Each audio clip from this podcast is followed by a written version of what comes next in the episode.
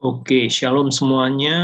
Shalom yang bagi semua yang mengikuti GIC kita malam hari ini secara live Zoom maupun yang menyaksikan secara recorded. Kita hari ini hari Selasa terakhir di bulan Agustus tanggal 30 kita sama-sama akan memulai acara Grow in Christ ya yang diadakan setiap hari Selasa pukul 19.30 WIB.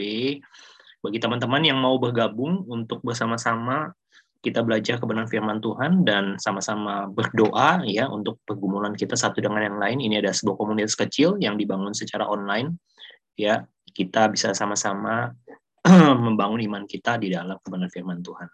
Oke, tanpa berlama-lama kita akan mulai ibadah. Mari saja kita semua untuk sama-sama bersatu di dalam doa. Mari kita tundukkan kepala, mari kita bersatu dalam doa. Bapak kami yang baik, Bapak di dalam nama Tuhan Yesus, kami mengucap syukur malam hari ini kami diberikan kesehatan dan juga kesempatan untuk kami sama-sama bersekutu denganmu Tuhan melalui wadah GIC pada malam hari ini.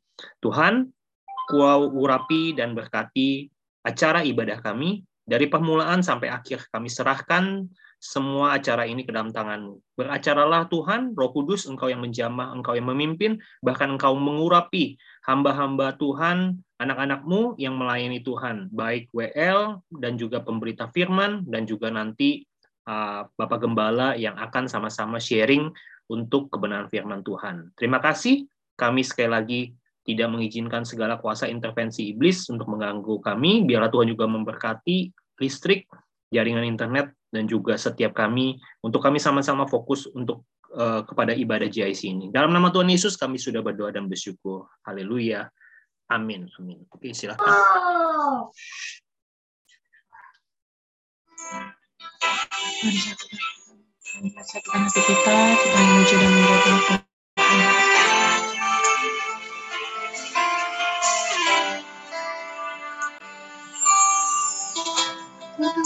Hari di sini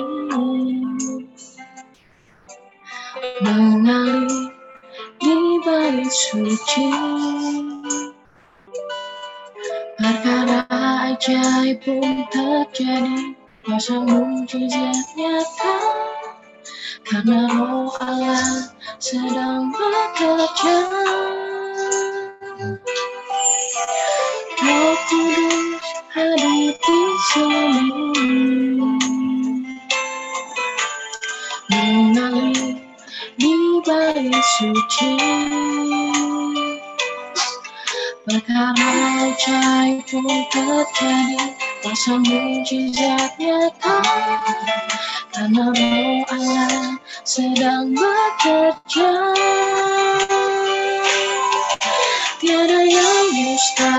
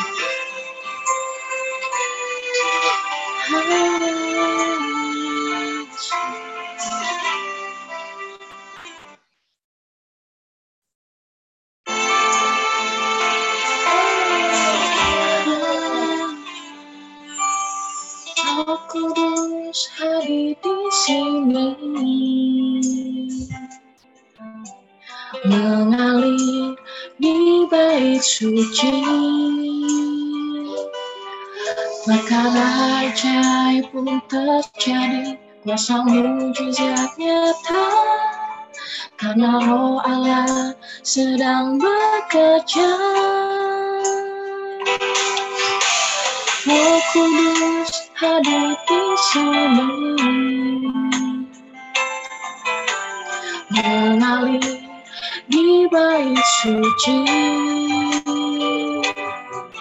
perkara ajaib pun terjadi pasang mujizat nyata karena roh Allah sedang bekerja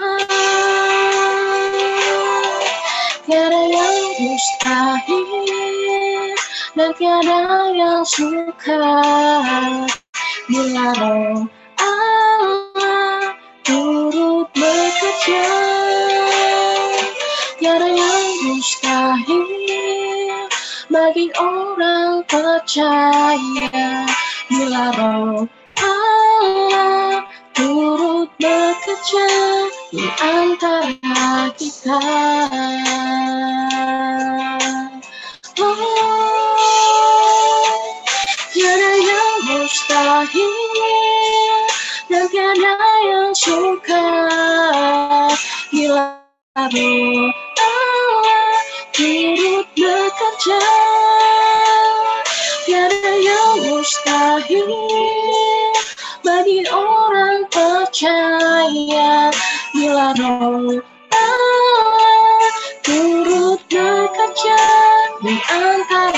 Kita.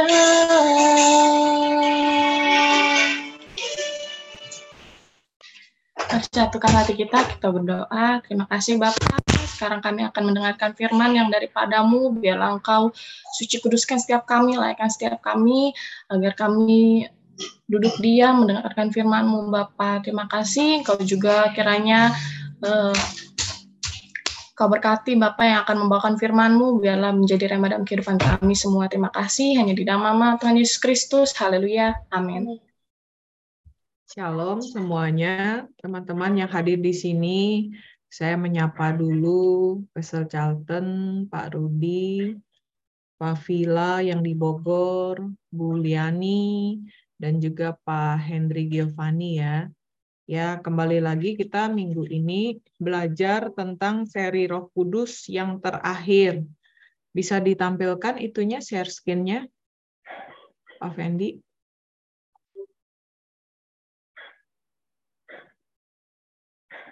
Akhirnya sesudah uh, sekian minggu kita juga sudah uh, belajar pada untuk tentang baptisan Roh Kudus dan minggu ini adalah minggu yang terakhir. Oke, uh, bisa di-share, Pastor?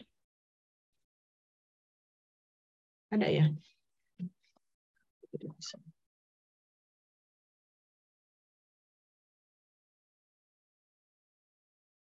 Ya, ya.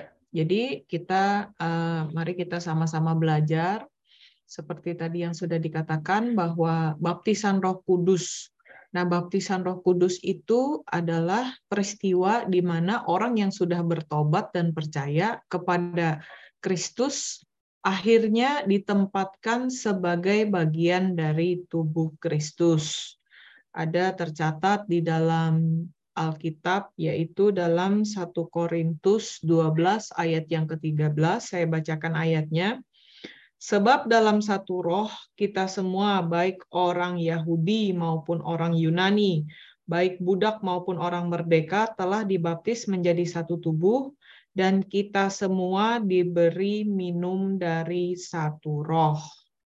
Ya, jadi uh, baptisan Roh Kudus ini peristiwa yang hanya satu kali terjadi seumur hidup ya, jadi tidak bisa diulang-ulang. Itu berbeda sekali dengan kepenuhan Roh Kudus yang pada saat kita di gereja mendengarkan firman Tuhan dan kita dijamah ya oleh Roh Kudus. Nah, itu tergantung dari pengalaman iman masing-masing orang. Kalau uh, baptisan Roh Kudus hanya satu kali se seumur hidup ya. Nah, baptisan Roh Kudus ini pun juga tidak otomatis membuat seseorang hidup dipenuhi secara kontinu oleh Roh Kudus ya. Bisa saja orang yang sudah dibaptis Roh Kudus mendapatkan baptisan Roh Kudus, kemudian dia mengalami kemunduran rohani ya. Sama uh, seperti ada yang tercatat di dalam 1 Korintus 3 ya ayat yang ke satu ya. Itu di situ perikopnya adalah tentang perselisihan. Dan aku, saudara-saudara, pada waktu itu tidak dapat berbicara dengan kamu seperti dengan manusia rohani, tetapi hanya dengan manusia duniawi yang belum dewasa dalam Kristus. Ya, jadi di sini menggambarkan bahwa manusia itu bagaimanapun dia rohaninya, bagaimanapun dia sucinya, bagaimana itu juga nabi Tuhan tidak lepas dan selalu ada di dalam masalah kadang juga turun naik dari kondisi kerohaniannya ya. Jadi tidak ada satu orang pun yang stabil itu hanya Tuhan Yesus ya. Tetapi apabila kita melihat di dalam bacaan banyak cerita-cerita Alkitab bahwa nabi pun juga mengalami yang namanya diuji, yang namanya kemunduran rohani, yang di dalam masa kesesakan, yang merasa juga mengalami kekalahan dan ditinggalkan ya. Tetapi itu adalah bagian dari proses kita uh, yang kepada Tuhan Yesus ya. Maka dari itu uh, kita sebagai anak-anak Tuhan, kita juga meluangkan waktu setiap minggu di sini belajar sedikit demi sedikit tentang firman Tuhan, walaupun kita juga belum sempurna dan penuh kekurangan, kita semakin hari, semakin minggu, seminggu satu kali kita tetap diingatkan ya. Jadi supaya kita juga terkoneksi uh, dengan apa yang namanya firman Tuhan, yang juga belajar sama-sama ya melalui wadah yang kecil ini ya. Walaupun komunitas komunitasnya uh, hanya beberapa orang, tetapi saya yakin dari komunitas yang kecil ini pun saya juga diberkati ya. Untuk dari itu, supaya kita bisa terkoneksi terus dengan Roh Kudus ini, kita semakin hari uh, memberikan diri kita itu, yaitu yang pertama ya, memberikan diri kita dipimpin oleh Roh Kudus, yaitu ada di dalam Galatia Galatia 5 ayat 25. Ya, di sini dikatakan jikalau kita hidup oleh roh, baiklah hidup kita juga dipimpin oleh roh, ya. Jadi eh, dengan semakin banyaknya kemajuan teknologi, dengan semakin sibuknya kita juga setiap hari ya dari pagi mungkin sampai malam beraktivitas, lalu juga dengan yang bekerja, mencari nafkah, lalu ibu-ibu juga sibuk ya uh, mengurus anak dan dengan segala macam pekerjaan dan apalagi ya dengan beberapa orang yang dikaruniai dengan banyak-banyak uh, jabatan-jabatan dan sebagainya. Memberikan kita itu waktu itu semakin sedikit ya untuk kita mencari Tuhan dan terkoneksi ya. Tetapi marilah kita dengan sadar hati, sadar diri uh, poin yang pertama, kita ini perlu memberi diri kita dipimpin oleh Roh Kudus ya. Yang kedua apa? Yaitu adalah dengan bertekun dalam doa ya. Bertekun dalam doa itu ada di um, ayatnya saya bacakan di 1 Tesalonika 5 ayat 17. Nah, 1 Tesalonika 5 ayat 17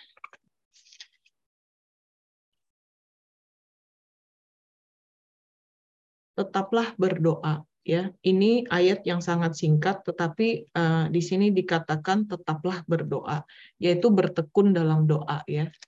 Ya. Jadi yang di satu Tesalonika 5 ini pun juga ada saya tambahkan tiga ayat ya di ayat pasal yang sama yaitu berjaga-jaga ya. Jadi bertekun di dalam doa itu sebetulnya itu uh, dengan di Tesalonika mengatakan bahwa hari Tuhan itu datang seperti pencuri ya. Jadi kita ini sebagai anak-anak Tuhan kita diingatkan kembali. Kita kan nggak tahu kapan pencuri itu mau datang ya. Ini saya bacakan di dalam pasal 5 ayat yang kelima. Karena kamu semua adalah anak-anak terang dan anak-anak siang. Kita bukanlah orang-orang malam atau orang-orang kegelapan. Sebab itu baiklah kita tidur seperti kita jangan kita tidur seperti orang lain, tetapi berjaga-jaga dan sadar. Sebab mereka yang tidur, tidur waktu malam, dan mereka yang mabuk, mabuk pada waktu malam. Jadi eh, kita diingatkan kembali bertekun dalam doa ini adalah selalu berjaga-jaga ya. Jangan pada saat kita hanya mengalami kelemahan, jangan hanya pada saat kita mengalami kekurangan atau kita mengalami tekanan baru kita ingat berdoa. Tetapi di dalam segala situasi pun dalam keadaan yang baik kita tetap ingat apa yang kita dapat ini adalah semuanya demi uh, untuk kemuliaan nama Tuhan ya. Jadi yang pertama tadi kita memberikan diri dipimpin oleh Roh Kudus, yang kedua kemudian bertekun dalam doa, yang ketiga supaya kita tetap terkoneksi dan kontinu, tetap ingat dan tidak terputus hubungan kita dengan Roh Kudus, tidak mengalami kemunduran rohani, maka kita perlu juga berusaha untuk menghasilkan buah roh. Ya, berusaha menghasilkan buah roh itu uh, ada di dalam Galatia 5 ayat 16 sampai ke 22 di situ sangat jelas ya pemaparannya. Saya bacakan buat saudara. Hidup menurut daging atau roh. Maksudku ialah hiduplah oleh oleh roh. Maka kamu tidak akan menuruti keinginan daging sebab keinginan daging berlawanan dengan keinginan roh dan keinginan roh berlawanan dengan keinginan daging, karena keduanya bertentangan, sehingga kamu setiap kali tidak melakukan apa yang kamu kehendaki. Akan tetapi, jikalau kamu memberikan dirimu dipimpin oleh roh, maka kamu tidak hidup di bawah hukum Taurat. Perbuatan daging telah nyata yaitu percabulan, percemaran, kecemaran, dan hawa nafsu penyembahan berhala, sihir, perseteruan, perselisihan, iri hati, amarah, kepentingan diri sendiri, percideraan, roh pemecah, kedengkian, kemabukan, pesta pora, dan sebagainya. Terhadap semuanya itu kuperingatkan kepada kamu, seperti yang telah kubuat dahulu, bahwa barang siapa melakukan hal-hal yang demikian, ia tidak akan mendapat bagian dalam kerajaan Allah. Tetapi, nah di sini buah roh adalah, ya di sini ada sembilan buah roh, kasih, sukacita, damai sejahtera, kesabaran, kemurahan, kebaikan, kesetiaan, kelemah lembutan, penguasaan diri, dan tidak ada hukum yang menentang hal-hal itu. Jadi, eh, dengan banyaknya tadi eh, perbuatan-perbuatan daging yang disebutkan di dalam dari ayat berapa sampai berapa, hanya dikalahkan oleh sembilan buah roh. Ya sembilan buah roh ini sebetulnya apabila kita memiliki sebagian atau kita memiliki semuanya lebih baik, tetapi kalau kita memiliki satu, dua, tiga aja dari sembilan, itu menurut saya adalah seperti memiliki karakter Kristus ya, belajar ya. Nah, kita marilah juga kita saya mengajak saudara-saudara berusaha menghasilkan buah roh ya. Jadi kita tidak uh, fokus kepada menghafal firman Tuhan, tetapi kita maju satu step lagi, kita betul-betul menjadi pelaku firman Tuhan. Jadi bukan hanya hafal firman Tuhan, tetapi pelaku firman Tuhan kalau sudah pelaku firman Tuhan, maka kita akan eh, otomatis kita akan memancarkan apa yang dikatakan itu tadi buah-buah roh. Mungkin kita eh, buah roh kasih sukacita ya, kesabaran misalnya mengalami apa yang namanya uh, difitnah, mungkin mengalami apa yang tidak enak ya, lalu kemudian kita tidak membalas. Maka Tuhan memberikan kita adalah sebetulnya bukan kita sedang diuji atau kita kenapa sial banget digituin terus sama orang ya, tetapi sebetulnya secara tidak langsung adalah Tuhan itu memberikan eh, melatih kita dan memberikan kita itu ketahanan ya, ketahanan atas segala masalah yang kita alami sehingga secara otomatis secara tidak langsung mental kita di semakin kuat dan juga Tuhan itu memberikan roh kesabaran yang namanya roh kesabaran. Dulu saya kalau digitukan orang wah misalnya langsung bereaksi langsung tidak mau kalah langsung membalas langsung spontan ya. Itu kita kalau melihat diri kita yang hari ini 20 tahun yang lalu 10 tahun yang lalu, 5 tahun yang lalu, kita bisa mengkoreksi diri kita. Apakah ada perubahan yang baik dalam diri saya? Oh, ataukah saya tahun ini kok jadinya dulu saya kayaknya nggak begitu, sekarang sekarang saya kok jadi gampang lebih marah ya, lebih gampang marah sama orang, eh, lebih gampang tidak mau percaya, lebih gampang naik darah, lebih gampang marah-marah atau tidak ada roh kesabaran ya.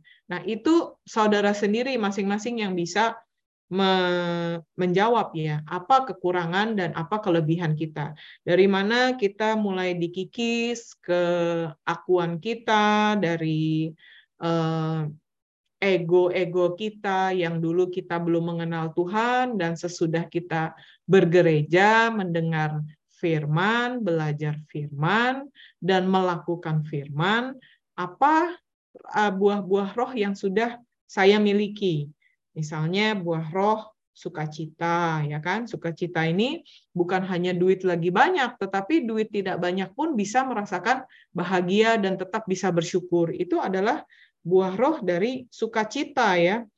Jadi damai sejahtera, kemudian kemurahan. Nah, kemurahan ini juga satu buah roh yang kita diuji ya.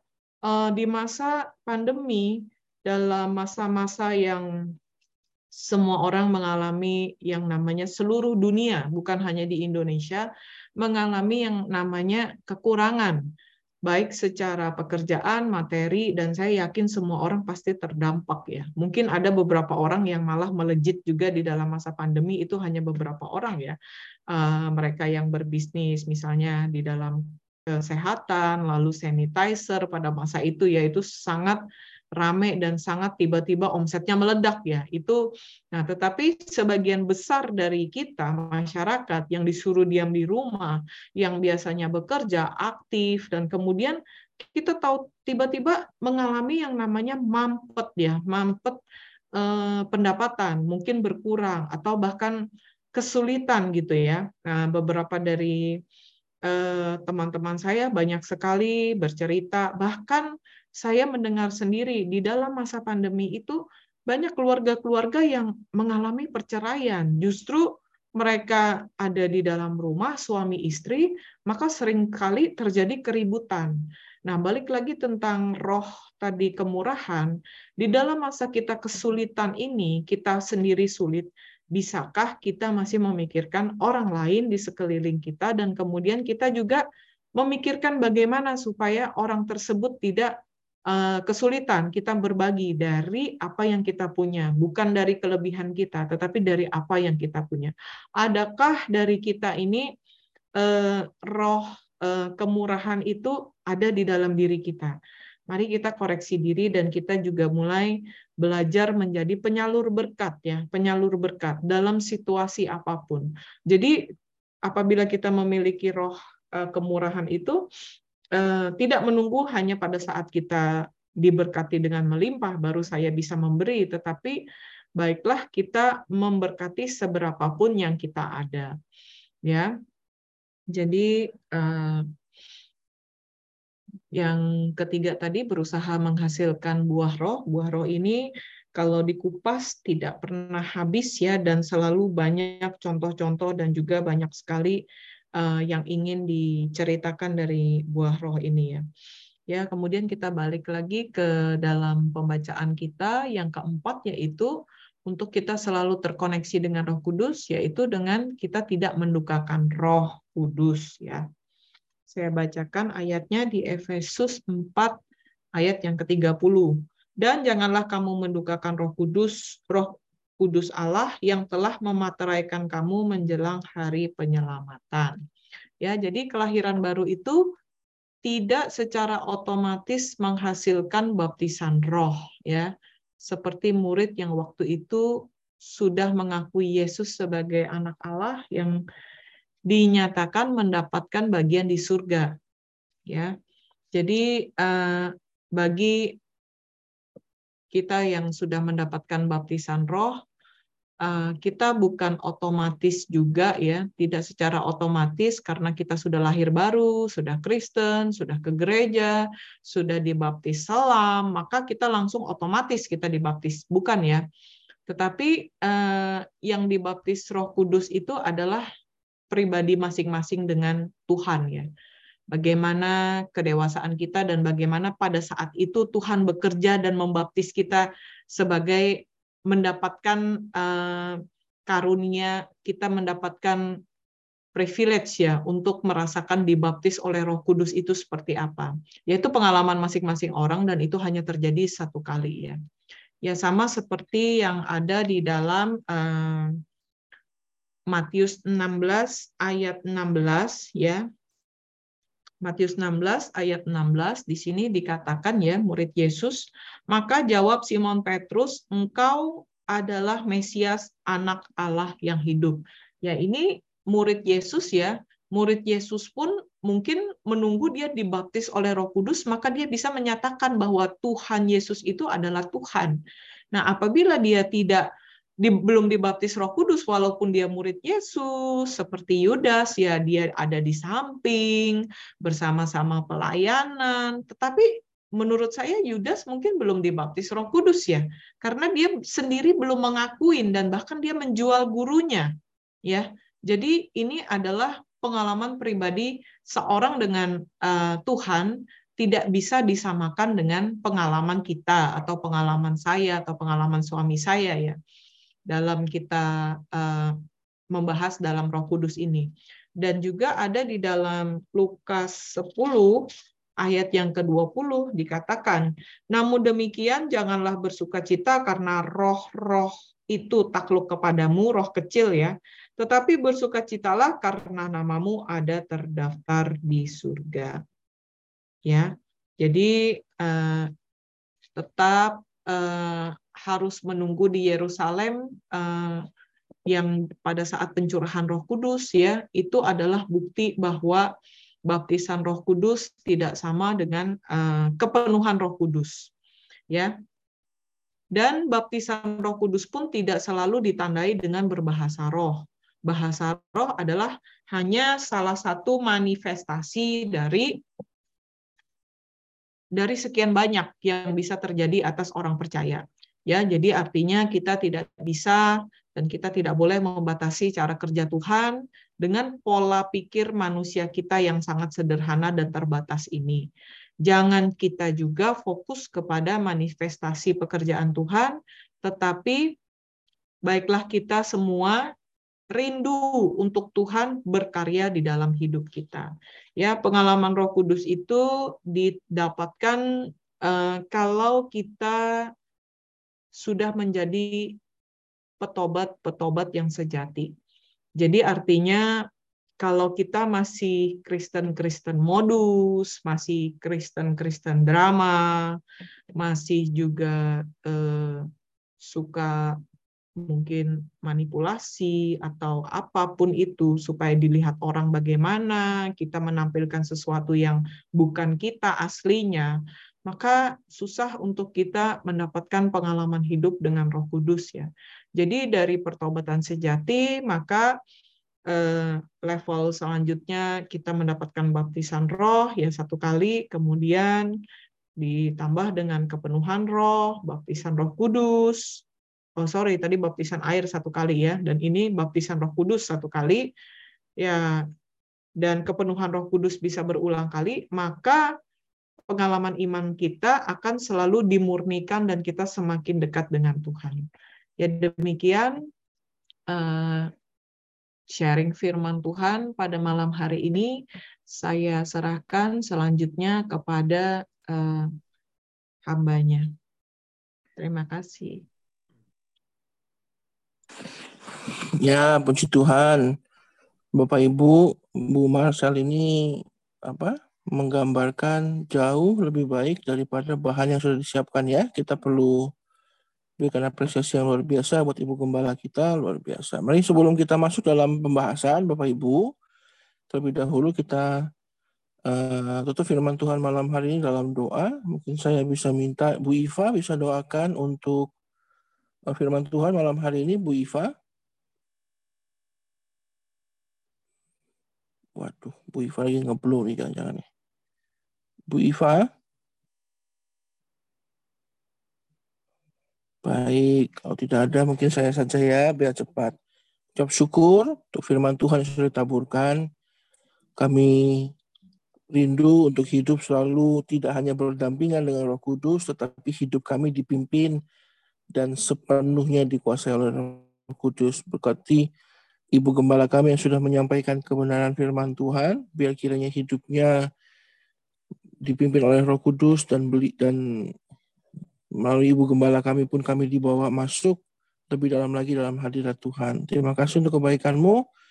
Mengucap syukur untuk malam hari ini. Kami masuk dalam sesi sharing kami ya Tuhan. Biar kiranya nama Tuhan disenangkan dan dipermuliakan melalui kehidupan kami. Dalam nama Tuhan berdoa syukur. Haleluya. Amin.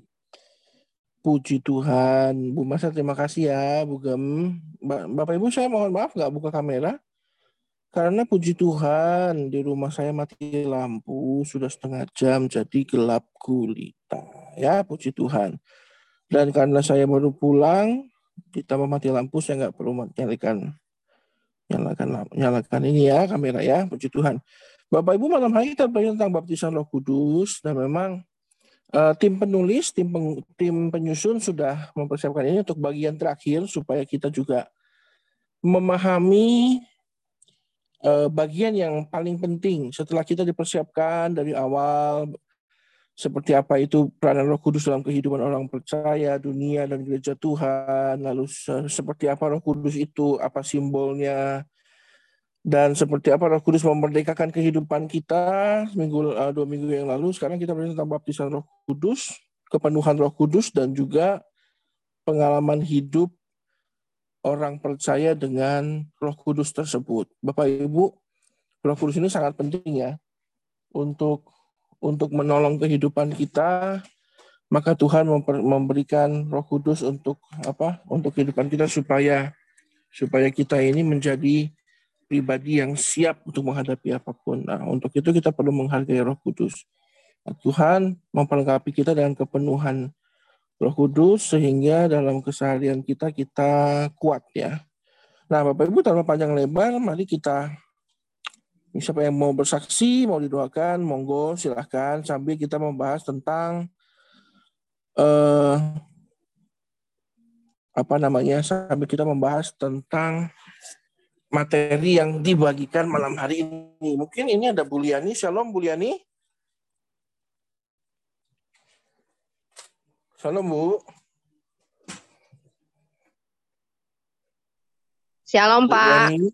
Iya Pak, shalom. Ya, kita hari ini membahas tentang materi tadi. Ada yang mau Ibu ceritakan, saksikan maupun Ibu mau mendapatkan sesuatu? Pak. Eh, mengucap syukur aja deh Pak. Oh iya, mengucap syukur itu wajib si Tuhan deh.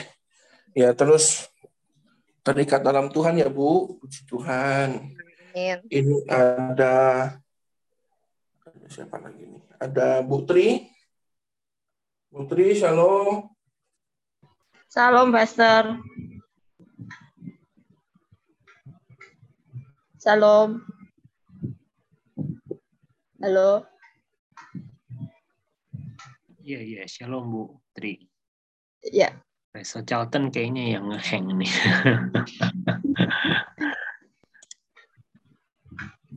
kayaknya Profesor Charlton yang hang. Oke, mungkin Bu Tri bisa sharing aja Bu, nggak apa-apa Bu, lanjut aja.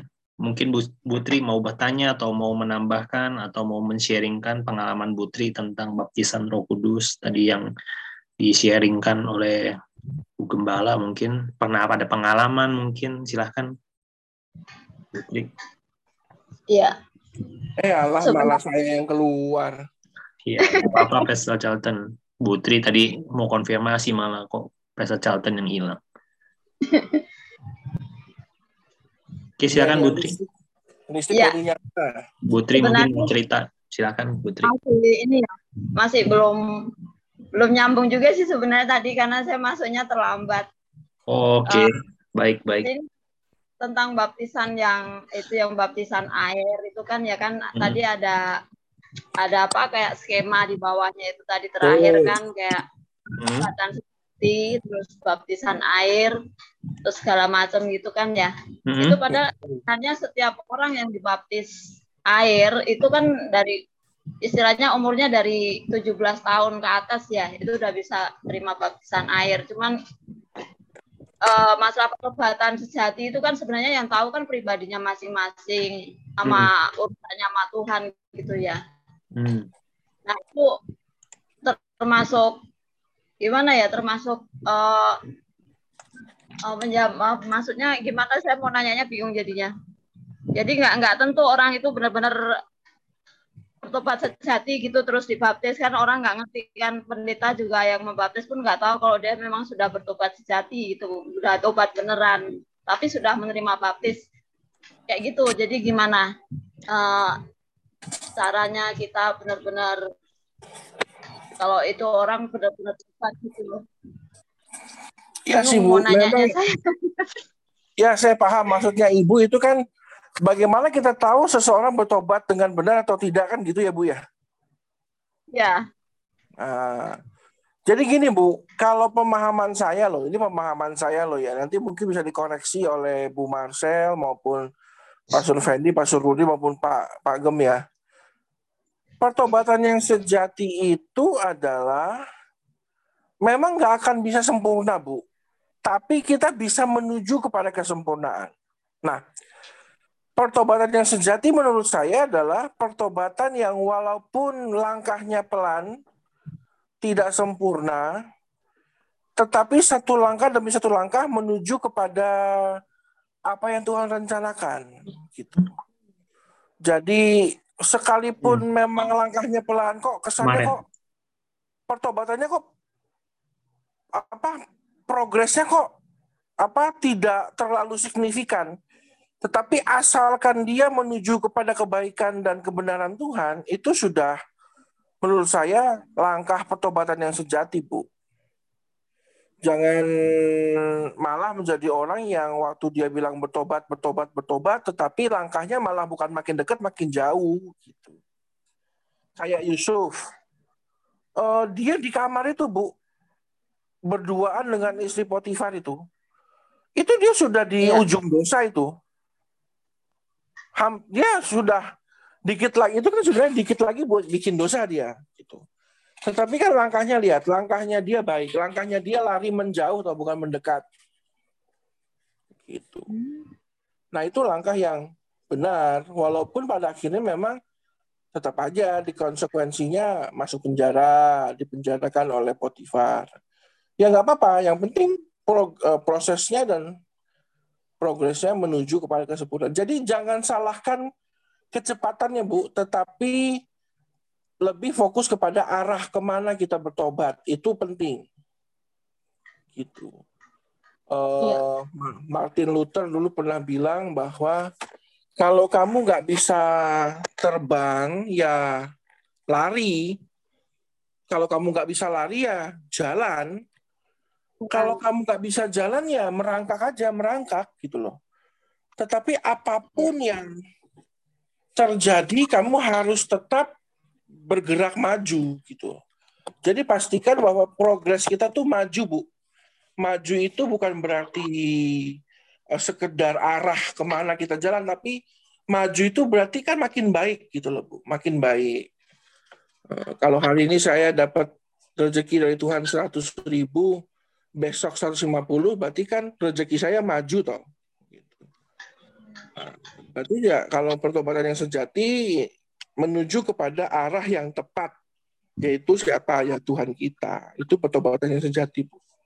Kalau menurut saya gitu. Jadi jangan dipentingkan seberapa banyak dia sudah berubah, tetapi ke arah mana dia berubah. Itu jauh lebih baik dan kita jadinya nggak menghakimi orang. Kenapa orang suka saling menghakimi karena yang kita persoalkan adalah seberapa banyak dia berubah, bukan ke arah mana dia berubah. Gitu. Ya, Bu Tri ya. Maksud maksudnya paham nih, Bu? Paham, paham. Tapi itu apakah uh, dia akan menerima karunia Tuhan untuk berbuat baik, maksudnya untuk bertobat benar-benar selama dia sudah menjalani baptisan air itu, Master? baptisan air itu kan tanda dia percaya, Bu, tanda kepemilikan Tuhan. Dan itu memang ya. hal yang wajib ya. Maksudnya baptisan air itu kan kalau dalam konsep berpikirnya adalah mati bersama-sama dengan kedagingan lalu bangkit bersama-sama dengan kemuliaan uh, kemuliaan Tuhan Yesus kan. Jadi uh, mematikan kedagingan, membangkitkan kehidupan roh kita. Jadi memang setelah dia dibaptis oleh air, maka terbukalah kesempatan untuk dibaptis oleh Roh Kudus. Jadi Roh Kudus jadi punya akses ke kehidupan kita, Bu. Hmm. Gitu. Ya.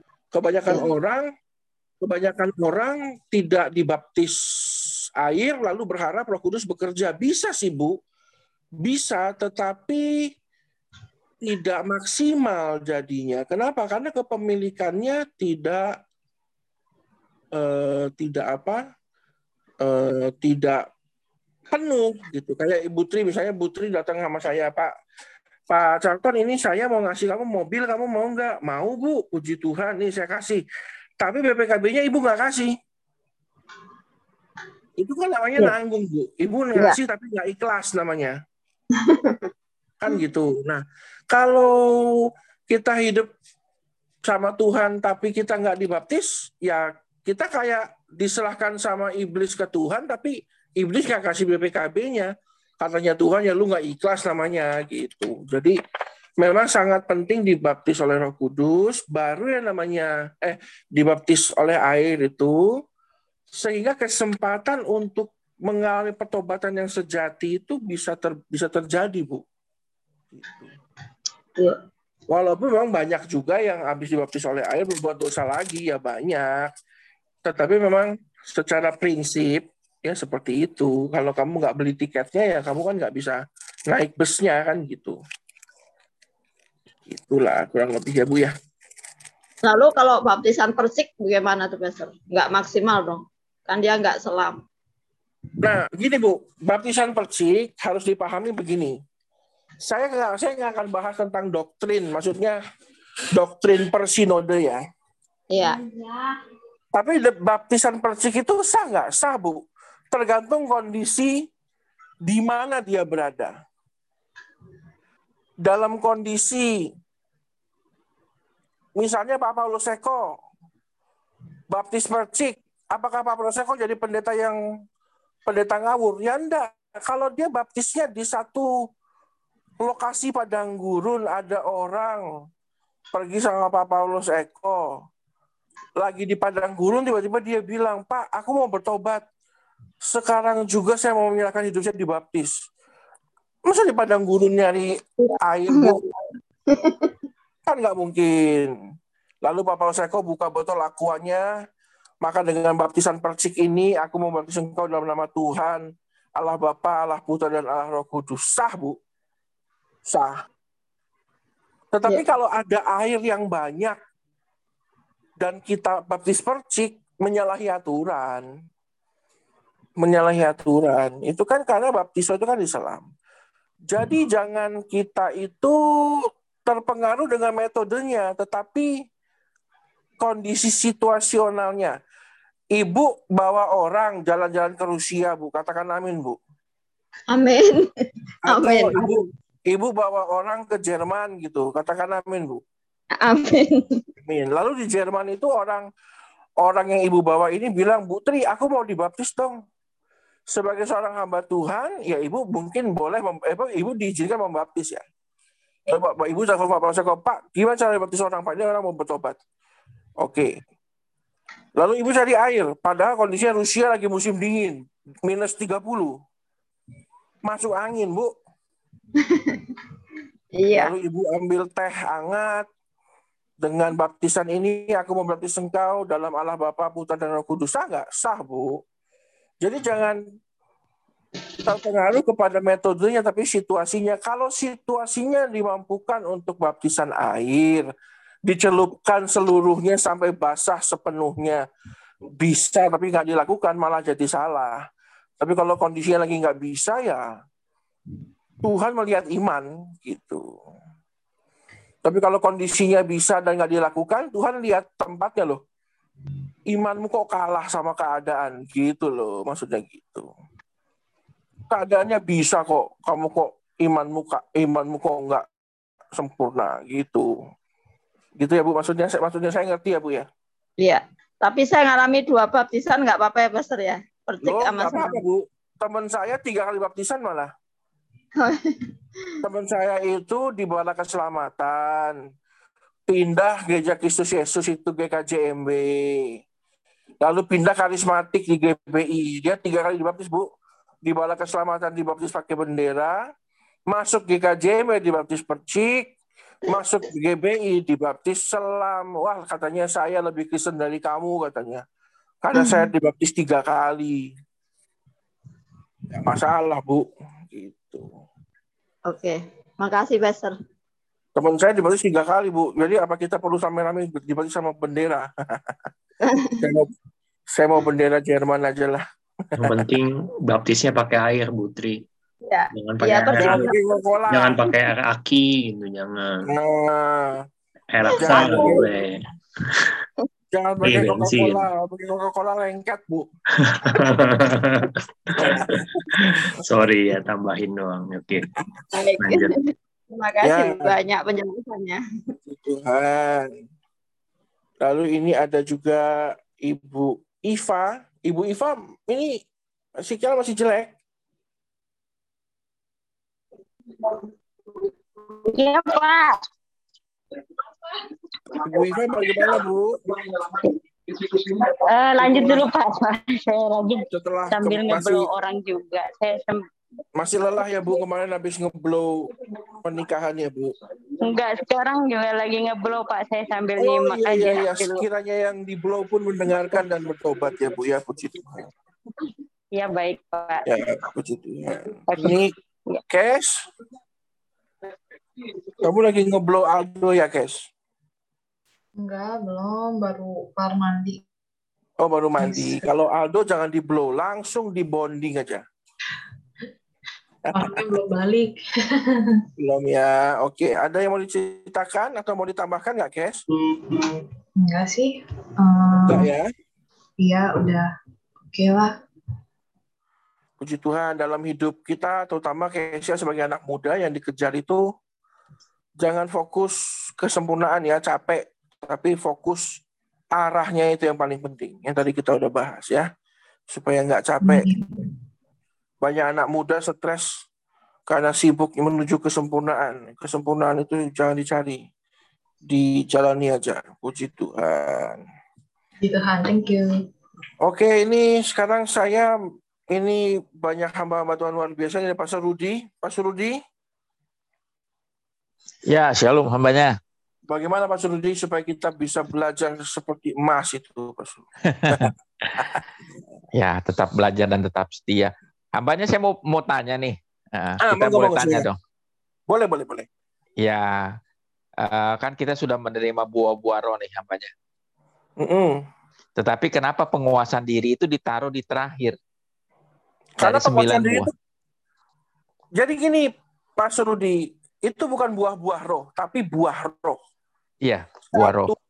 Satu buah sembilan rasa. Nah, penguasaan diri itu kuncinya, Pak. Ya. Jadi kenapa ditempatkan di terakhir? Karena Tuhan tahu bahwa kalau ibarat kata Pak, Bapak itu beli nasi rames, itu udah ada acar kuningnya, tempe orek, keripik kentang, telur, rendang, ikan kembung, segala macam. Penguasaan diri itu ibarat kata kita beli nasi rames, itu karetnya tuh yang terakhir. Dia yang ngunci semua.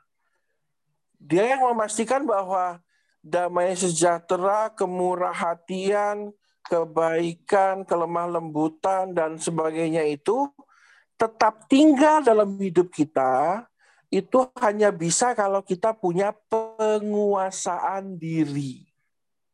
Hmm. Saya kasih contoh. Kelemah lembutan bagus ya, Pak Surudi ya. Bagus. Amin. Amin kan. Tetapi kalau nggak dikuasai, Pak, kelemah lembutan yang terlalu over, salah Pak. Salah Pak. Kelemah hmm. lembutan itu kalau tidak disertai dengan penguasaan diri, salah jadinya Pak. Jadinya Charlton Anton Junior jadi Ivan Gunawan Pak. uh, lembut Pak. Dari Om jadi tante ya kan. Hmm Atau misalnya uh, kemurah hati Pak. Kemurah hatian. Betul enggak? Betul itu kan bagus Pak. Tapi kalau tidak disertai dengan penguasaan diri, salah. Saya punya satu teman pendeta, kasih uang parkir 50 ribu loh Pak. sampai tukang parkirnya bingung. Bingung bukan berarti dia nggak doyan duit, Pak, tetapi nggak wajar, Pak. Nggak wajar. Orang ngasih uang parkir 50 ribu tuh nggak wajar.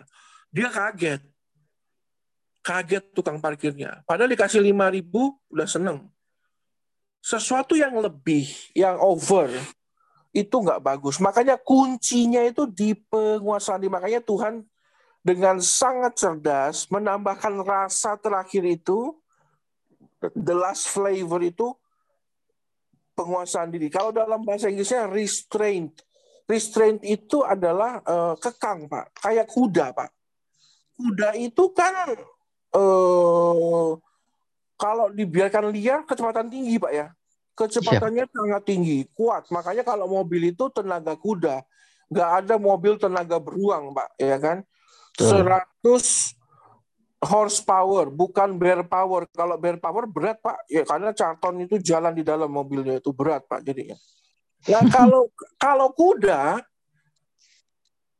supaya dia kuat tetapi bisa di tidak berlebihan ya harus dikekang. Itu kekangnya itu namanya penguasaan diri. Jadi sangat penting kayak kebaikan, kebaikan itu harus dikekang, dikekang dengan apa? Penguasaan diri dengan kebenaran. Jadi gitu ya, Mas Rudi. Semoga kita yeah. dapat dapat pengertiannya kenapa kok ada penguasaan diri yang sangat berbeda dengan teman-teman di atasnya damai sejahtera dan lain sebagainya gitu ya. Iya yeah, betul. Gitu, Pastor. Jadi yeah. memang. Terima kasih hambanya. Ya siap siap, Pastor. Oke, Bapak Ibu, baptisan Roh Kudus penting tetapi tidak berlebihan ya. Jadi ada teman saya itu ikut kelas les les bahasa roh. Wah itu Bapak Ibu perlu tuh di Kelapa Gading. Karena saya kan dulu pelayanannya di Kelapa Gading. Itu kalau mau les bahasa roh, kiat sukses mendapatkan baptisan roh kudus itu ada lesnya tuh. Bapak Ibu kalau mau ikut bisa daftar ke saya. Nanti saya bawa les ya. Les bukan les kumon loh ini, ini les bahasa roh. Jadi itu berlebihan Bapak Ibu ya. Jadi memang perlu kita tambahkan penguasaan diri. Oke Bapak Ibu ya. Puji Tuhan. Terima kasih Mas Rudi. Ya, Bu Marcel. Iya, mau menambahkan sedikit tadi yang dari Pastor Rudi. Saya kepengen oh, iya, iya, iya. sharing sedikit. Ya, masalah penguasaan diri itu menurut saya yang paling krusial itu adalah dalam uh, perkataan kita sehari-hari. Jadi uh, kalau itu kan dikatakan di dalam Alkitab itu lidah itu lebih berbahaya daripada seperti sebuah api yang bisa membakar hutan. Ya jadi dalam kita menguasai dan pengendalian ini relate banget. Tadi saya kepingin sharing juga bahwa mengendalikan diri itu benar tuh seperti yang tadi Pastor Caten katakan ya bahwa itu kuncinya itu karetnya, karetnya nasi rames ya. Karetnya berarti tambah cabai tuh bu.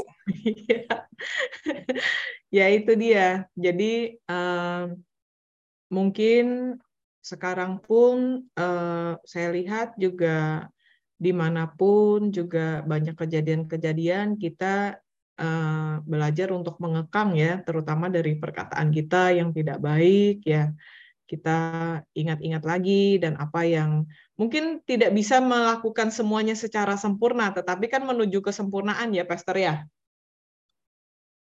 Menuju kesempurnaan. Jadi eh, ya. menurut saya dari mulai dari perkataan, dari tidak terlalu banyak mengomentari juga itu juga satu langkah kecil tetapi uh, bisa berdampak besar. Itu sih. Ya saya jadi ingat dulu ada Akademi Fantasi Indosiar kan lagu theme song itu menuju puncak. Nah, itu menuju puncak perlu rupanya penguasaan diri loh. Nyanyi kekencengan juga nggak bagus. Betul. Nyanyi terlalu merdu juga nggak nggak terlalu enak. Jadi memang perlu penguasaan diri lah seperti itu. Mm -hmm. Wah, yeah. saya kayak Nina Tamam ya. Saya pinter loh hari ini jadi produsen film musik. Hei. Puji Tuhan. Terima kasih Bu Marcel.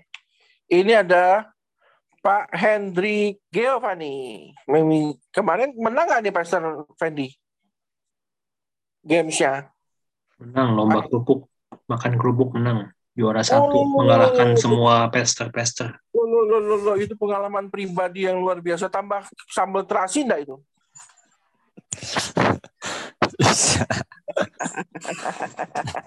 Halo Pak Hendri, bagaimana ya, Pak Hendri? Shalom, Esther Tante. Ya, shalom ya, semuanya.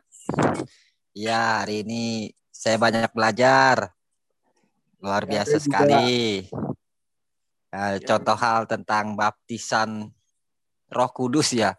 Jadi saya juga merasa, oh kayaknya saya belum waktunya dibaptis Roh Kudus mungkin karena kan uh, ini pikiran saya yang kemarin ya. Maksudnya pikiran saya karena setiap yang saya baca bahwa baptisan Roh Kudus itu identik dengan bahasa roh.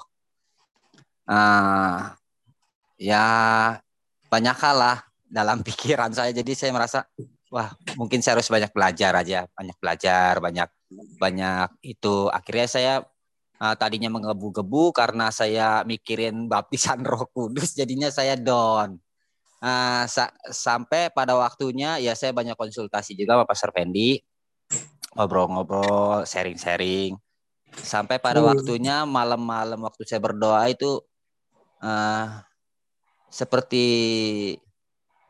ya ini pengalaman pribadi mungkin ya. Jadi Tuhan kasih tahu saya seperti apa yang kamu pikir, maksudnya apa yang saya pikirkan gitu. Yang terpenting adalah hubungan uh, hubungan saya sama Tuhan itu. Jadi seperti halnya kita kalau nggak kenal orang itu, maka kita nggak bakalan tahu orang itu baik atau dia dia sukanya apa atau dia maunya apa. Sama seperti itu. Jadi Tuhan maunya hubungan saya sama dia itu seperti itu. Jadi seperti seorang bapak kepada anaknya. Jadi anaknya ngerti maunya bapaknya apa. Jadi kita nanti menjalan apa kehidupan saya itu akhirnya nanti belajar dari hubungan itu akhirnya ngerti sendiri. Jadi menjalankan itu. Nah, seperti itulah uh, uh, maksudnya yang saya pikirin yang saya dapat remanya dari Tuhan bahwa uh, baptisan Roh Kudus itu seperti itu, bukan seperti yang kamu pikirkan harus bahasa roh atau apa gitu. Hanya itu aja sih paling saya uh, cerita pribadi pengalaman saya aja. Terus saya juga nggak boleh jadi orang orang lain menjadi diri saya sendiri. Maksudnya karena saya mau di uh, seperti maksudnya contohnya kalau pikiran kemarin kan karena saya mau mendapat baptisan Roh Kudus itu saya berubah jadi si A atau si B atau si C. Jadi uh, tuh uh, saya juga dapat pengertian bahwa Tuhan menciptakan saya satu-satunya di dunia ini. Tidak ada yang mukanya sama kayak saya pikirannya juga tidak ada yang sama perasaannya juga tidak yang sama jadi kamu adalah yang spesial. Jadi lakukanlah apa yang sudah maksudnya yang Tuhan mau itu saya jadi diri saya sendiri karena kamu spesial. Itu aja sih terima kasih. Uh, ada pertanyaan Pak? Pastor Pak Hendri ya paling saya mau banyak belajar aja itu aja sih Pastor. Ya. terima terima jadi, kasih. jangan Bapak tadi uh, tim penyusun itu kan menuliskan bahwa eh, baptisan Roh Kudus tidak selalu ditunjukkan dengan eh, bahasa roh. Kalau kita masih ingat Tuhan Yesus dibaptis, lalu langit terbuka, eh, uh, Tuhan Yesus dibaptis oleh Roh Kudus kan? Itu manifestasinya cuman muncul apa? Eh, burung merpati, ya kan? Tanda perkenanan Lalu murid-murid di loteng atas waktu dibaptis oleh Roh Kudus itu hanya muncul lidah-lidah api saja. Waktu uh, Petrus melayani 3000 orang, maka Petrus itu mengalami baptisan dikatakan bisa ber, berbahasa asing. Nah, berbahasa asing tidak secara uh, secara literal itu berbicara mengenai uh, dia berbahasa roh, tetapi berbahasa asing. Kalau tiba-tiba hari ini Ibu Tri dibaptis Roh Kudus, lalu tiba-tiba jadi bisa ngomong Mandarin itu bukan berarti Bu, Bu Tri kerasukan setan, ya itulah baptisan Roh Kudus. Jadi tiba-tiba ngomong Mandarin. Wah, itu kan berbahasa asing. Itu luar biasa gitu. Uh, saya jadi teringat Bapak Ibu.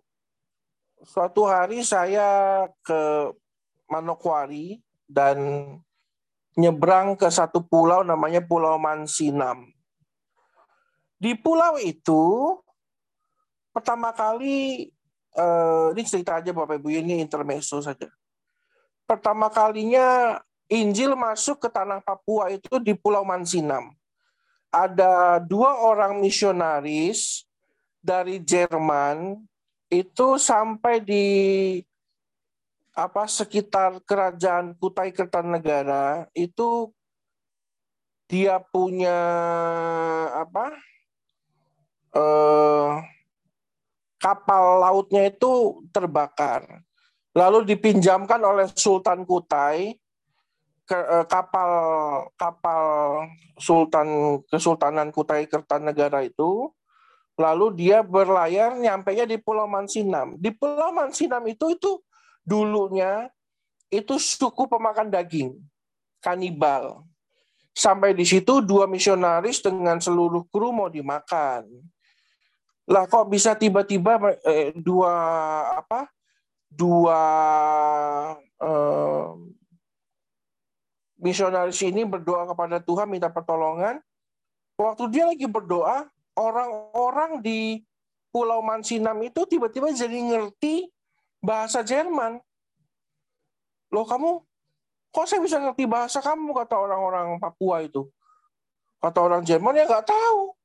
Itu mungkin salah satu manifestasi dari roh kudus. gitu. Jadi Bapak Ibu, kita nggak bisa membatasi kerja roh kudus. Saya percaya kalau roh kudus mau bekerja, maka dia bisa bekerja di mana pun dengan cara apa pun, termasuk berbahasa asing itu.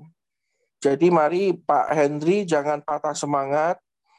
Engkau nggak kelojotan, terus kungfu mabuk gitu keluar bahasa roh bukan lalu nggak seperti itu lalu dirimu belum dibaptis roh kudus ya mungkin sekarang sudah dibaptis mungkin bapaknya saja yang nggak nggak sadar gitu. Jadi jangan patah semangat ya Pak Hendri ya. Puji Tuhan. Ya terima kasih Pastor Terten ya ini cerita saja. Jadi memang Bayangkan orang suku pemakan daging saja kalau dijamah Roh Kudus bisa tiba-tiba mengalami karunia hikmat loh, ngerti bahasa asing. Itu kan salah satu cerminan. Akhirnya sekarang Papua kita lihat jadi suku dengan kekristenan paling besar ya di Papua dan juga Batak dan Nias itu kan hebat-hebat itu.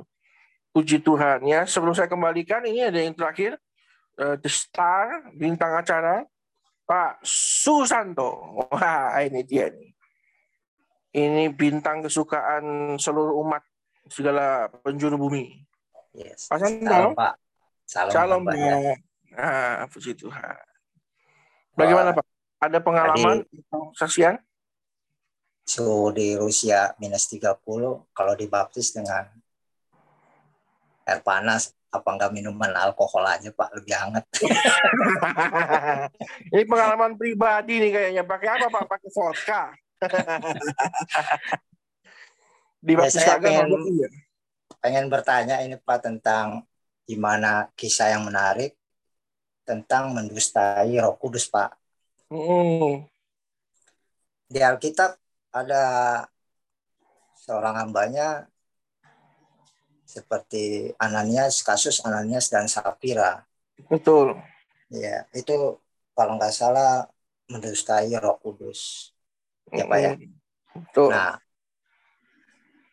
uh, Ananias ini kalau nggak salah dia menjual sebidang tanahnya dan hasilnya diberikan kepada rasul-rasul sebagian tidak keseluruhannya dan dia bersepakat dengan juga dengan istrinya itu Sapira.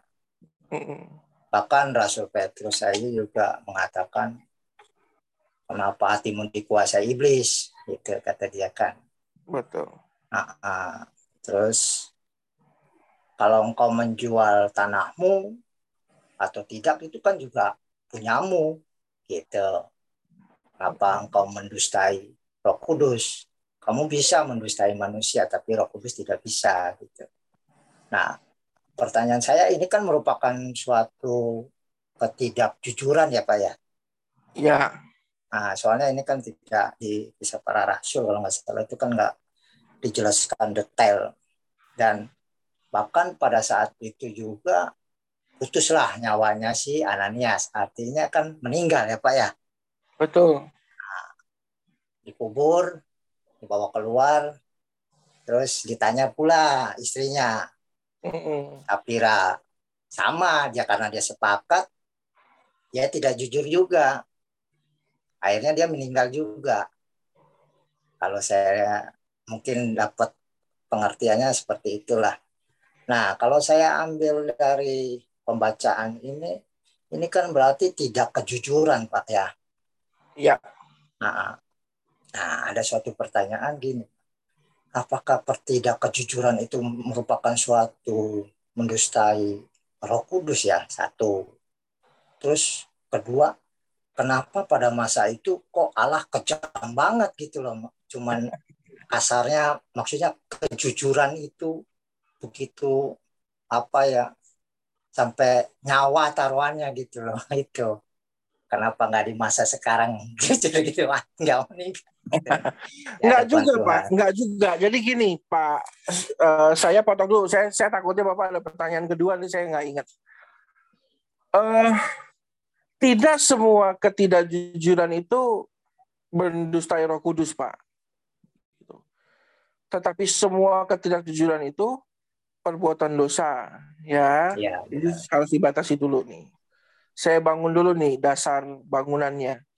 Bahwa semua ketidakjujuran itu perbuatan dosa ya, setuju ya.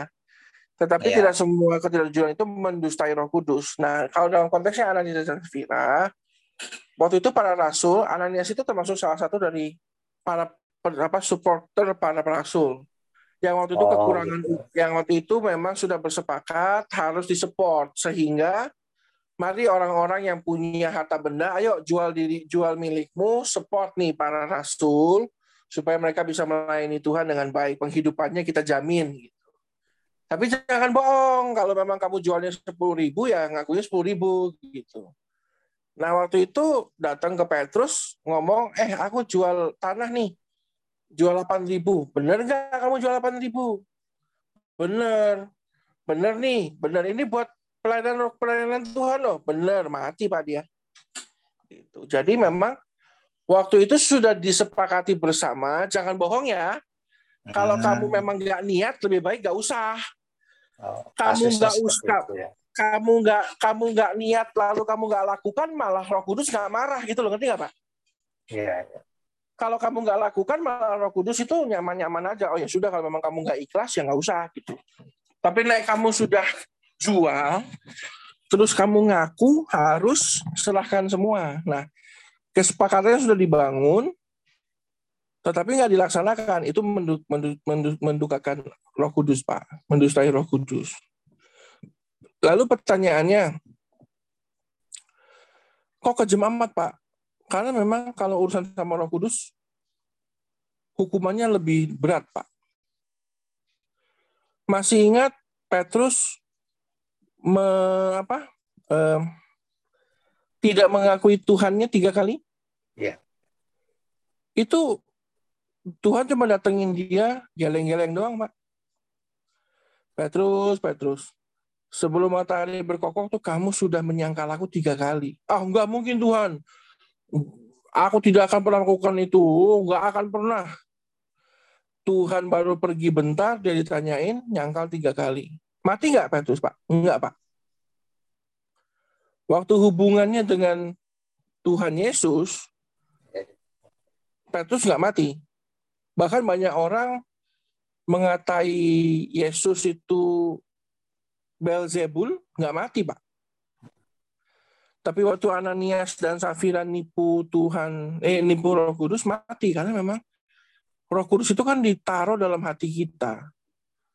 Yang kita sudah pernah bahas, pernah bahas itu tentang mendukakan Roh Kudus ditaruh dalam hati kita sebagai penolong loh.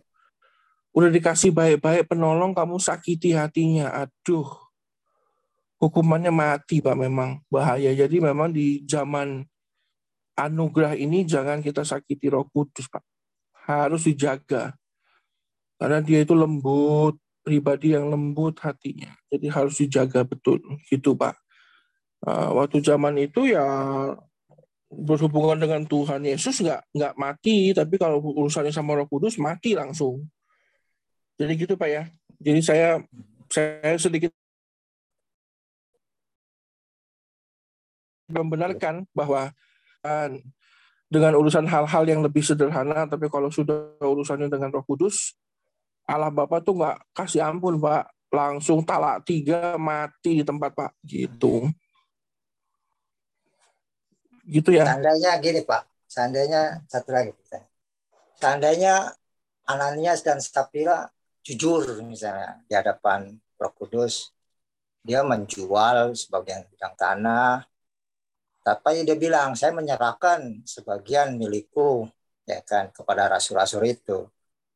Nah, dia dia jujur gitu ngasih. Karena uangnya sebagian kupakai contoh misalnya untuk membetulin rumah lah bisa atau apa gitu seperti apalah misalnya dipakai lah apakah dia juga mati pak enggak enggak ya pak Kali Petrus bilang loh kalau kayak gitu kamu pak kalau ini saya saya coba saya coba berperan jadi Petrus ya pak ya Petrus datang, eh, datang didatangin Ananias. Eh, eh, hambanya, ini aku jual tanah 10 miliar.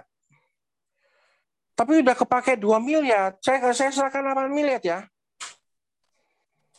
Loh, katanya Petrus, kan sepakatnya kamu serahkan semua. Iya, serahkan semua. Kok kamu malah pakai 2 miliar? Iyalah, bisa kok ada hutang? Gimana dong? Paling Petrus bilang begini, Pak ini kemungkinan kalau saya jadi Petrus ya. Yeah. Kalau memang kalau memang kamu tidak ikhlas, nggak usah. Hmm. Daripada kamu mati, sudah nggak usah saja, sudah bawa aja duitnya sana. Kalau memang kamu ada keperluan, pakai buat keluargamu. Sudah nggak usah. Daripada kamu sok-sokan nyerahkan ke rasul-rasul malah mati karena mendukakan roh kudus, sudah nggak usah. Ya, sana, sana, sana bawa pulang uangmu, kami nggak butuh uangmu. Paling digituin, Pak. Hmm. Gitu. Mati nggak? Enggak. Apakah Roh Kudus kecewa? Kecewa, Pak. Tapi nggak membuat mati. Iya, nggak membuat mati. Karena jujur. Iya. Jadi kecewa nggak? Kecewa, Pak. Sama seperti Bapak nih. Eh, Pak Carton. Pak, kita makan steak ya, Pak? Ya, oke. Okay. Nanti jam 10 saya jemput. Oke. Okay. Eh, Bapak malah nggak ada kabar. Bapak minta maaf, Pak. Sorry saya ketiduran. Iya, Pak, saya maafkan. Minta maaf ya, Pak. Iya. Kecewa nggak, Pak? Kecewa. Tapi marah nggak? Ya, nggak marah, Pak. Kan Bapak udah minta maaf. Tapi kecewa. Gitu loh. Di Roh Kudus kayak gitu. Kecewa nggak? Kecewa. Tapi marah nggak? Ya, enggak. Gitu. Kan udah minta maaf. Itu. Jadi kalau kejadiannya dia ngaku, ini kamu benar jual 10. Oh enggak, aku jual 10, iya tapi sudah tak pakai dua. Eh, tak kesalahan apa ya? Wah nggak usah lah, udah sana bawa pulang. Gitu. Kayak gitu loh, Pastor Pak Santo. Menurut ya. saya akan terjadi skenario-nya seperti itu. Oke. Makasih penjelasannya. Jadi saya mulai mengerti soalnya di Alkitab nggak begitu pemahaman. Ya, jadi kejujuran itu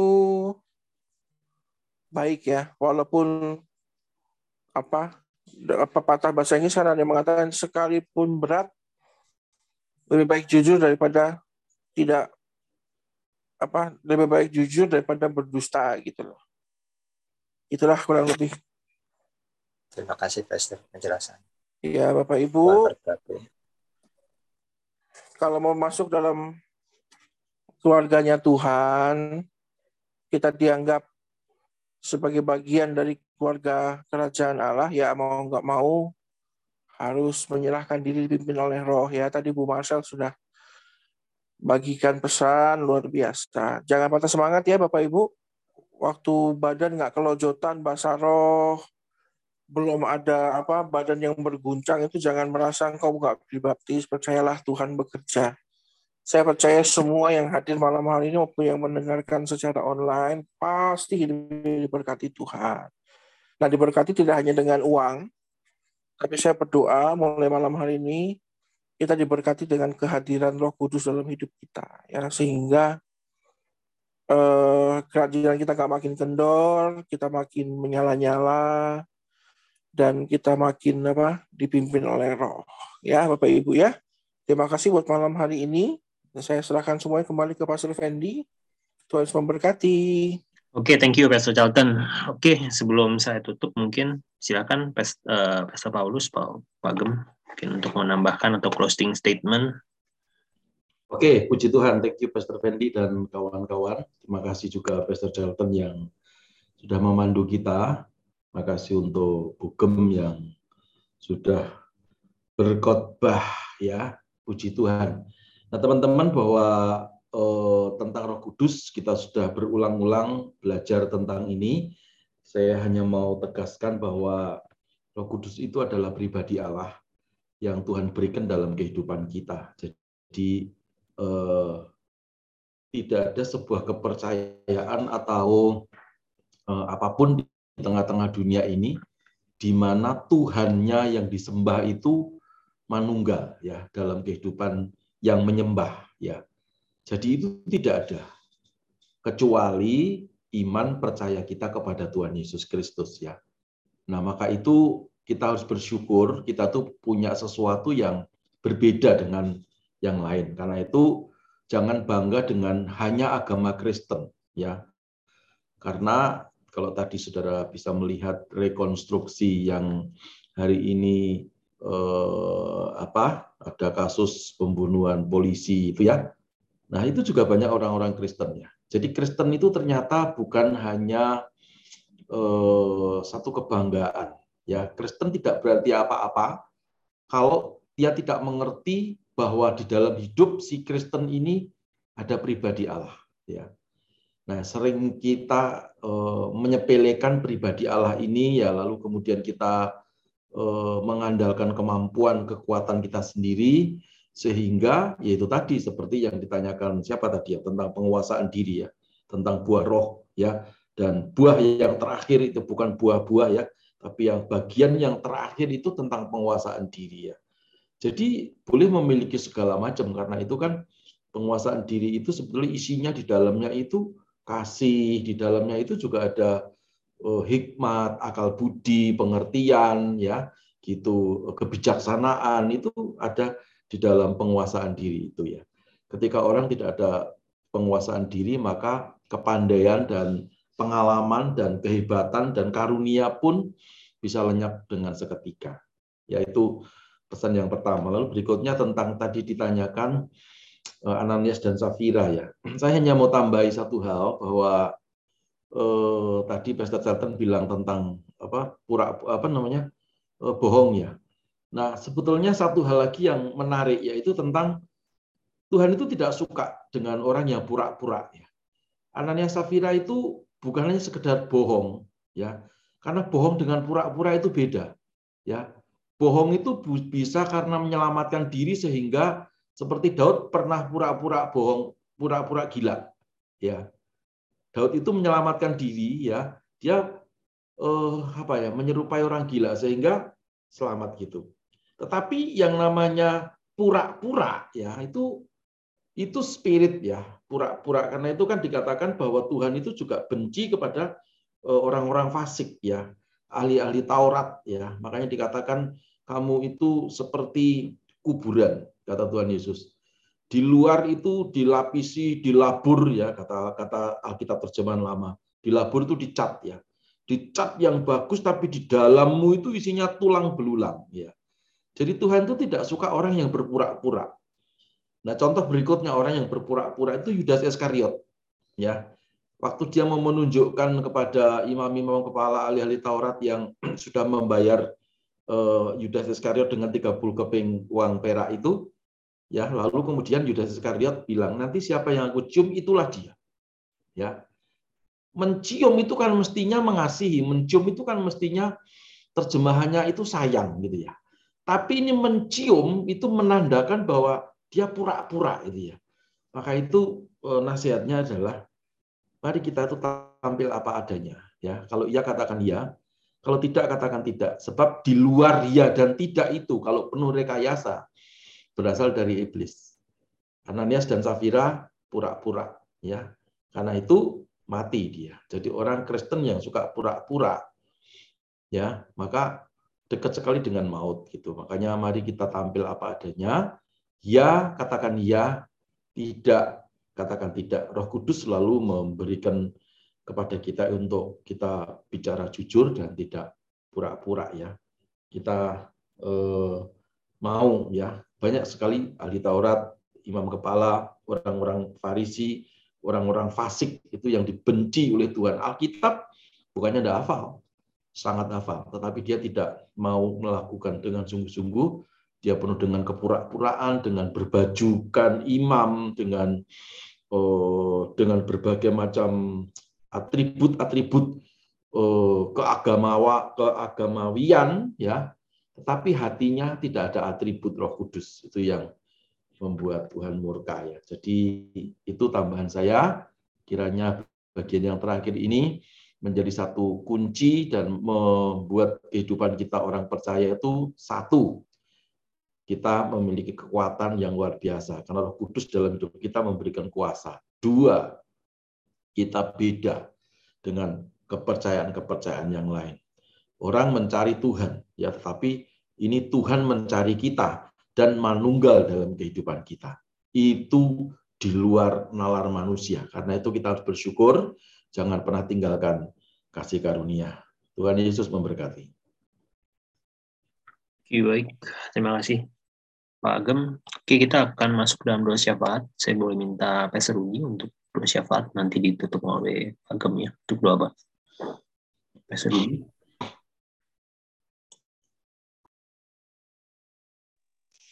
Iya, mari kita tundukkan kepala. Tuhan Yesus yang baik, sungguh kami bersyukur atas pemberitaan firman pada malam hari ini, di mana kami boleh dimengertikan, kami boleh diberikan kekuatan, kami boleh diberikan hikmat dan pewahyuan yang daripada Allah Roh Kudus sendiri. Karena kami percaya ketika kami dimengertikan, kami tidak menjadi orang yang biasa, tetapi orang yang penuh kuasa. Karena kami percaya kekuatan kuasa datangnya daripada Bapa, Bapa segala terang, diberikan kepada setiap pribadi kami anak-anak Tuhan pada malam hari ini. Kami percaya kebenaran firman Tuhan boleh menjadi satu rema, menjadi boleh menjadi satu tantangan, boleh menjadi satu keyakinan bahwa kami dipimpin oleh Allah Roh Kudus dan kami percaya apa pun yang kami kerjakan boleh menjadi satu kemuliaan bagi nama Tuhan Yesus Kristus. Tuhan memberkati hambanya Bu Gembala Bu Marcel biarlah apa pun hikmat yang pada malam hari ini diberikan boleh menjadi satu tanda yang baik buat setiap kami anak-anak Tuhan di pada malam hari ini. Kami diberikan pengertian, dibukakan mata rohaninya mengenai roh kudus. Dan kami pun boleh belajar untuk hidup mengalami roh kudus, hidup di dalam tuntunan Allah roh kudus. Sehingga hidup kami menjadi hidup yang luar biasa bersama dengan Allah roh kudus. Terima kasih Tuhan Yesus dan Tuhan memberkati gereja IHK. Biarlah gereja IHK, JKIHK Taman Palem boleh menjadi gereja yang berkepanjangan tangan Tuhan sehingga gereja ini menjadi gereja yang hidup yang dihidupkan oleh Allah Roh Kudus sehingga gereja ini menjadi gereja yang berdaulat, gereja yang berkuasa sehingga apa pun yang kami kerjakan di dalam gereja JKIHK boleh semuanya untuk memuliakan nama Tuhan Yesus Kristus. Terima kasih Bapak, kami percaya malam hari ini menjadi malam penuh lawatan Tuhan dan kami mengalami pribadi Tuhan dan kami mengalami kuasa Tuhan, mengalami mujizat Tuhan karena kami percaya hidup kami adalah hidup yang dituntun oleh arah Roh Kudus. Terima kasih Bapa untuk setiap kebenaran firman Tuhan yang telah disampaikan pada malam hari ini. Tutup bungkus kami semuanya oleh kuasa darah Yesus Kristus. Dalam nama Tuhan Yesus, sebelum kami akhiri, kami akan mengangkat tangan kanan lebih tinggi dari atas kepala kami, dan kami akan memperkatakan kata-kata iman. Tiga, dua, satu. Saya percaya saya ada anak Tuhan yang penuh dengan kemuliaan Tuhan, hidup dalam kekudusan, sukses di dunia dan masuk surga. Saya percaya saya ada anak Tuhan yang penuh dengan kemuliaan Tuhan, hidup dalam kekudusan, sukses di dunia dan masuk surga. Saya percaya, saya adalah anak Tuhan yang penuh dengan kemuliaan Tuhan, hidup dalam kekudusan, sukses di dunia, dan masuk surga. Terima kasih Bapak, inilah tanda iman percaya kami kepada Yesus Kristus. Kami percaya bahwa kami adalah anak-anak Tuhan yang dipenuhi dengan kemuliaan Tuhan, hidup di dalam kekudusan, dan kami percaya hidup kami menjadi hidup yang diberkati Tuhan. Dan kami percaya hidup kami menjadi hidup yang bersama dengan Tuhan di dalam kekekalan bersama dengan Tuhan Yesus Kristus. Di dalam nama Tuhan Yesus, kami akan menerima berkat dari hambanya melalui Tuhan Yesus Kristus. Mari angkat kedua tangan kita di hadapan Tuhan. Kekasih-kekasih Tuhan, terimalah berkat yang melimpah-limpah dari Allah Bapa, persekutuan dan kasih sayang dari Tuhan kita Yesus Kristus, penyertaan, penghiburan, serta kuat kuasa dari Allah Roh Kudus, menuntun, menyertai, memberkati, menjadikan kita kepala dan bukan menjadi ekor, naik terus dan tidak pernah turun. Mulai sekarang sampai selama-lamanya. Dalam nama Tuhan Yesus Kristus. Haleluya sama-sama berkata. Amin. Puji Tuhan. Amin. Amin. Amin. Selamat malam semuanya. Selamat ulang tahun buat anaknya Pastor Charlton. Terima kasih. Ya, terima kasih Pastor. Happy birthday. Happy birthday Gwen. Terima kasih. Tuhan Yesus berkati semua ya. Iva, Tuhan berkati semuanya. Everybody, I love you. I love you. Giovanni, puji Tuhan, Pastor Fendi, Tuhan berkati. Tuhan berkati semuanya.